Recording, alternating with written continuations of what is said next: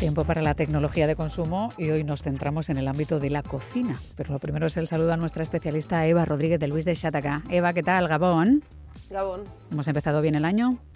Muy bien y lleno de propósitos. Bueno, eso, eso, está muy bien. Hoy la cosa va de analizar el mundo de las freidoras de aire, porque aseguras que no todas las air fryers son iguales, así que hoy hablamos de cómo acertar con tus recomendaciones para amantes de la cocina en especial.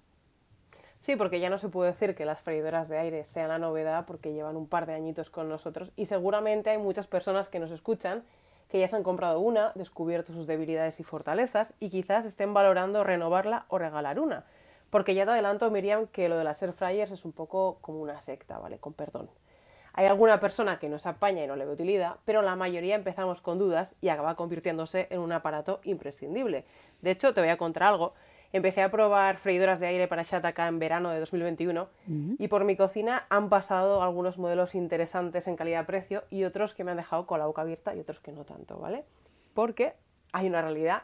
Todas cocinan, pero ya te adelanto que no cocinan igual las que cuestan 50 euros que las que rondan 150 y hasta 200. Por eso hoy quiero contarte esos truquillos y esas mentiras piadosas que a veces pasan desapercibidas cuando somos principiantes con este pequeño electrodoméstico, porque las air fryers han evolucionado y también hemos aprendido a sacarles todo el partido. Es un buen momento además, Eva, porque seguramente nuestra charla pueda inspirar eh, algún que otro regalito o alguna que otra petición.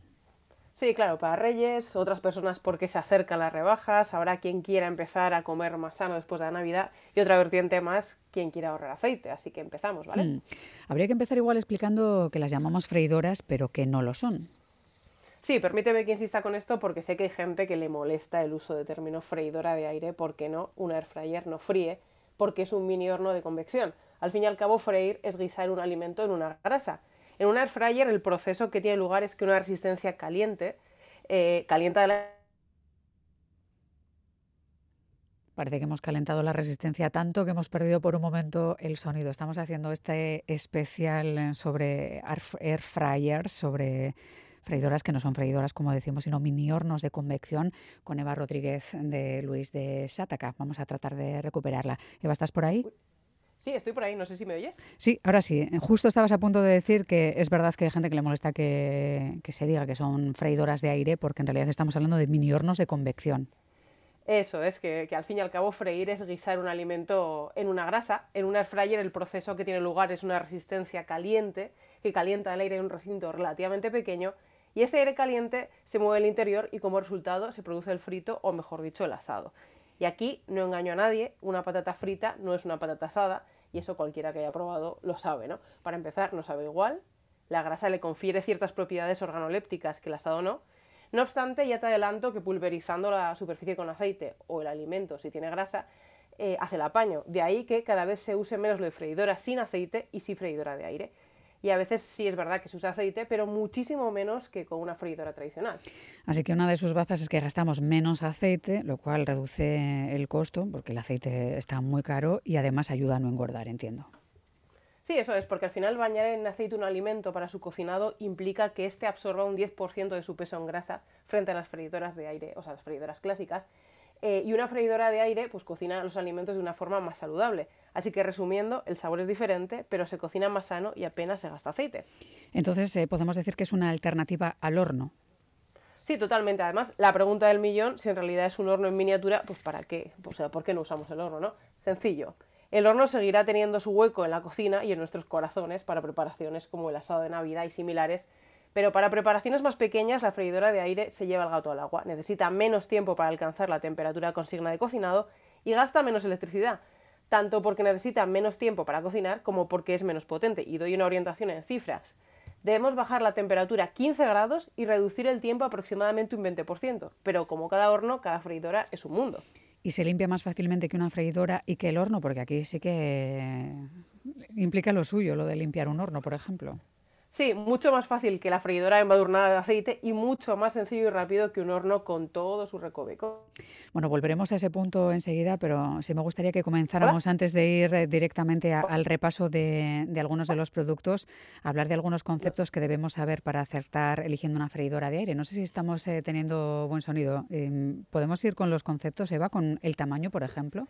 Sí, por supuesto. Os digo teoría y práctica. Aquí depende del saque que tengáis, pero una freidora de litro y medio es para dos personas y con una de 6 litros puede valer para cinco. Y según mi experiencia es caballo grande, ande o no ande. ¿Por qué? Porque salvo que tengas una cocina pequeña donde no quepa un alfiler, merece la pena tener una un poquito más grande que permita meter hasta un pollo entero o un par de trozos de pizza. Piensa que al final cuanto más grande te permite meter los alimentos más estirados, algo fundamental para que cocine mejor, piezas de comida de cocina más grande también y cocinar para un par de días. Así que mi recomendación es ir por modelos de 5 o 6 litros, ¿vale? Importante el tamaño, como decimos, supongo que también la potencia, porque de poco nos va a servir la una sin la otra. Sí, la potencia es una cuestión clave. Según mi experiencia, no iría por modelos de menos de 1500 vatios, porque cuanto más potencia, más capacidad tiene para cocinar en menos tiempo y de forma más uniforme. Hay alimentos como las patatas que puede dar más igual, pero con carnes y pescados se nota una barbaridad usar de los tiempos porque se quedan secos. Y luego también relacionado el rango de temperaturas, porque va de la mano del anterior y es esencial para verificar que efectivamente esa potencia se traduce en que alcanza una alta temperatura. Si vamos a máximos, llegar a 220-230 grados es ideal para cocinar y dorar alimentos rápidamente, por ejemplo, para recalentar una pizza en apenas un par de minutos. Y si nos vamos a la horquilla inferior, ojo porque hay modelos que llegan hasta los 40 grados para servir como yogurtera, pero si se quedan 70 u 80 grados, nos sirve también para recalentar alimentos o descongelar. Como ves, hablamos de freír y en realidad asan pero gracias a esta horquilla sirven para dorar, levar, recalentar, descongelar. Lo de la yogurtera ya me parece rechiflante. Bueno, otra de las dudas es si queda asado de forma uniforme, que supongo que para eso haría falta que la freidora mm, remueva, digamos, los ingredientes en su interior, o no es necesario algo así. A ver, cuando empezaron a comercializarse las freidoras de aire, surgió un formato bastante aparatoso con forma de gran sartén con una paleta interior para remover que va de lujo para cocinar uniformemente. Pero según he podido comprobar, una freidora potente y de buen tamaño no necesita esto, porque el truco es tener una, la comida bien esparcida y que tenga músculo, es decir, potencia de sobra. Y por supuesto, no está de más abrir el cestillo de vez en cuando para ver cómo va la cosa y agitar un poco. Bueno, pues eh, tenemos claros algunos conceptos y, ya decía que íbamos a volver en este punto al asunto de la limpieza, porque la limpieza fácil es algo básico también, ¿no? Hay que estar muy atentos a esto. Sí, yo aquí me extiendo poco y voy a limitarme a las palabras mágicas. Importante fijarse que sea compatible con lavavajillas, porque entonces bastará con pasar un paño por el exterior, lavar el cestillo bajo el grifo como si fuera una sartén, meter la rejilla en el lavavajillas y que quede impecable con poquísimo esfuerzo. Y listo. Sí, la verdad es que mm, dicho así, visto en ese punto, parece bastante fácil. Vamos allá con la comparativa. Las mejores freidoras de aire para cocinillas. Sí, estos son los modelos que recomiendo para uso intensivo, para todo, de un pollo a una pizza, pasando por salmón o una tarta de queso. Ya os adelanto que no están todas las que son, pero sí son todas las que están. Y entre mis criterios ha prevalecido la relación calidad-precio dentro de la gama media-alta, porque sí, también hay algún que otro modelo de 300 euros. ¿eh? Vamos allá, traes cuatro propuestas para una comparativa que comenzamos con la Cosori Turbo Blaze. Sí, esta es la última que he probado y la verdad es que me ha sorprendido por su velocidad y su músculo. Se maneja con un panel táctil de lo más intuitivo, tiene 6 litros de capacidad 1725 vatios de potencia y una horquilla de temperaturas entre 40 y 230 grados. Cuesta 170 grados, o sea, 170 euros. Calienta mucho más, pero creo que los vale por lo bien que funciona. Tiene un motor DC que, tiene que resulta potentísimo, componentes de calidad. Y creo que puedo usarlo a todo el mundo porque, por ejemplo, a mis padres que ya van teniendo una edad y la tecnología les vuelve locos, pues lo podrían hacer sin mucha complicación. Que es eh, esta Cosori que estamos mencionando también, Xiaomi, ¿no? Busca aquí su mercado.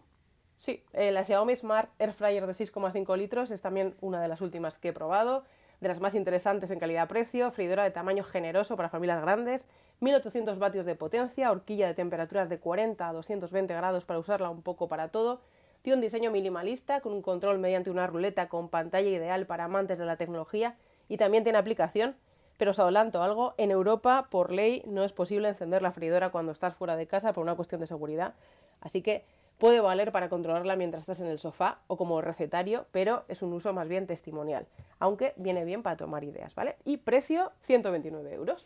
La tercera propuesta llega de la mano de Philips, que ya sube un poquito de precio. Sí, Philips HD 970-90, esto mejor buscar la freidora de Philips grande. Aunque hoy en día hay muchas marcas que venden freidoras de aire, la pionera fue la holandesa Philips por lo que sabe lo que hace y tiene productos de altísima calidad. De hecho, este modelo destaco que tiene un volumen de 6,2 litros para toda la familia, 2.000 vatios, una barbaridad de potencia que se nota y mucho, y finalmente su, su panel táctil de lo más sencillo e intuitivo que he visto. Precio, 189 euros, pero es habitual verla de oferta. Es verdad que esto lo recomendamos, mucho, lo de estar atentos y atentas a las ofertas cuando ya tenemos claro lo que queremos elegir, porque a veces la diferencia es muy importante, ¿no? Y puede ser cuestión de semanas. Y vamos a cerrar con una propuesta con marca ya propia de la cocina, como es Mulinex. ¿Qué nos dices de este modelo? Bueno, te digo la Mulinex Easy Fry XXL, marca de toda la vida, con una freidora de lo mejorcito del mercado. Eh, tiene un panel táctil que recuerda bastante un horno, lo que agiliza mucho el manejo eh, una capacidad de 6,5 litros, 8 programas para facilitar también que no nos cueste hacernos con ella, 1800 vatios de potencia. Y se traduce un abanico de, de temperaturas entre 40 y 200 grados, que es algo ajustado en el límite superior, pero lo compensa con muy buen funcionamiento. Y ojo porque viene con un separador para cocinar dos platos a la vez. Y cuesta 159 euros pero también suele estar de oferta. Bueno, pues ya vemos que hay precios variados, no son las más altas en precio de la gama, pero hay propuestas muy diferentes. Hasta aquí la información y descripción de modelos que colgaremos en el apartado de tecnología de consumo de la web de Cámara de Cerca por si queréis repasar o no os habéis quedado con algún dato. Las recetas, pues bueno, ya las tendrá que poner y trabajar cada uno y cada una en su casa. Eva Rodríguez de Luis, es que recasco, ¿eh? Cuídate. Agur. Agur, agur.